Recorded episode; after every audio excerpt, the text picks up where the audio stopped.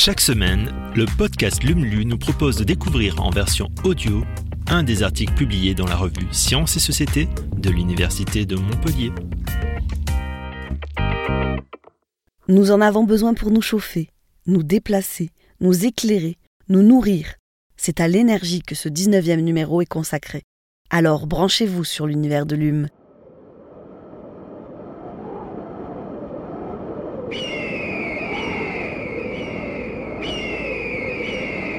Vivoler.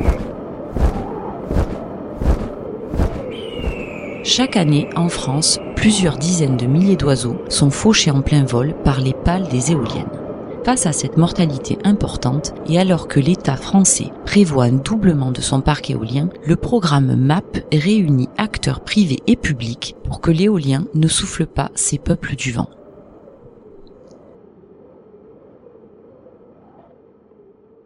Le matin du 16 janvier dernier, un aigle royal était retrouvé mort au pied d'une éolienne sur le site de Bernag dans l'Hérault. La mortalité aviaire imputable aux éoliennes est un phénomène dont l'ampleur reste mal connue. Le chiffre qui circule est de 7 mortalités par an et par éolienne en France. Un chiffre probablement en dessous de la réalité et surtout qui ne fait pas le distinguo entre les espèces. Or, les rapaces qui ont besoin du vent pour se déplacer sont en compétition pour l'espace avec les éoliennes. Explique Olivier Duriez et Aurélien Bénard, biologistes au Centre d'écologie fonctionnelle et évolutive de Montpellier et porteurs scientifiques du projet MAP, lancé en 2019 à l'initiative de la Dréal Occitanie et de la Ligue de protection des oiseaux avec la Maison des sciences de l'homme, MAP réunit un consortium d'acteurs publics et privés, dont 25 opérateurs de l'éolien, pour réduire cette mortalité aviaire. Face à l'attente sociétale, de plus en plus de parcs équipent leurs éoliennes de systèmes de détection automatique appelés aussi SDA, permettant de commander l'arrêt des pales à l'approche d'un oiseau. La première étape consistait à proposer aux opérateurs un protocole scientifique pour évaluer l'efficacité de ce système sur lequel il n'existe presque aucune étude. Explique Aurélien Bénard, car même dans un parc équipé de SDA, des collisions continuent d'être constatées. Pour mieux les régler, les chercheurs ont également développé EOLDIST.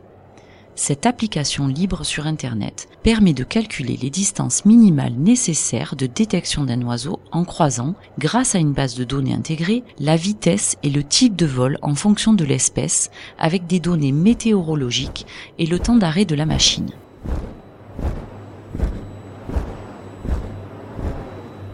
Si je prends l'aigle royal, qui vole à vitesse moyenne de 15 mètres seconde, si l'éolienne met 41 secondes à s'arrêter, il faudra détecter notre aigle à 875 mètres pour éviter la collision.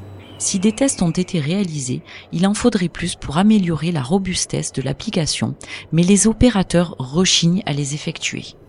Les résultats d'Eoldist tendent à remettre en cause la logique même de ces systèmes. Si les éoliennes s'arrêtent à chaque fois qu'un oiseau passe à 500 mètres, elles vont s'arrêter tout le temps ce qui en soi reste le meilleur moyen d'éviter la mortalité aviaire, mais n'est pas viable économiquement. En parallèle, les chercheurs travaillent aussi sur l'effet des conditions environnementales sur les risques de collision. Le brouillard, la pluie, le vent peuvent-ils favoriser les collisions? Est-ce que le relief joue un rôle? Questionne Olivier Duriez. Des pistes qu'ils explorent en analysant les vidéos des collisions filmées par les caméras des éoliennes. Avoir des opérateurs dans le consortium permet d'accéder à ces images, qui restent des données assez sensibles pour les parcs. Les résultats pourraient permettre de mieux choisir les sites d'implantation des parcs éoliens et d'adapter leur fonctionnement lorsque les conditions climatiques sont favorables à une collision. Autre objectif du programme MAP, sensibiliser aux enjeux de biodiversité en développant EOLPOP, une application simple pour calculer l'impact de la mortalité sur la dynamique de population d'une espèce. Perdre un aigle ou une mésange n'a pas les mêmes conséquences en termes de viabilité à long terme de la population. Prévient Olivier Duriez. Eolpop permet à ses utilisateurs, qu'ils soient opérateurs de l'éolien ou associations de protection de la nature, de croiser les valeurs de survie et de fécondité pour chaque espèce avec des données sur la taille des populations. La démarche que nous avons choisie consiste à comparer les tailles de population que nous aurions dans 30 ans avec ou sans parc éolien. Reprenons le cas de l'aigle royal. Avec une mortalité par an pour une population de 10 couples, la population s'éteint en moins de 30 ans. Heureusement, toutes les espèces ne sont pas aussi impactées. mais ça permet d'objectiver. Aujourd'hui, certains bureaux d'études disent un aigle par an, ce n'est pas beaucoup. Mais pas beaucoup par rapport à quoi? Là, nous avons des chiffres issus de calculs robustes. Ajoute Aurélien Bénard. Des chiffres qui en éclairent d'autres d'une lumière assez funeste. La France compte aujourd'hui 8000 éoliennes terrestres et prévoit un doublement de son parc d'ici 2028. L'éolien de l'avenir, l'aigle royal, moins.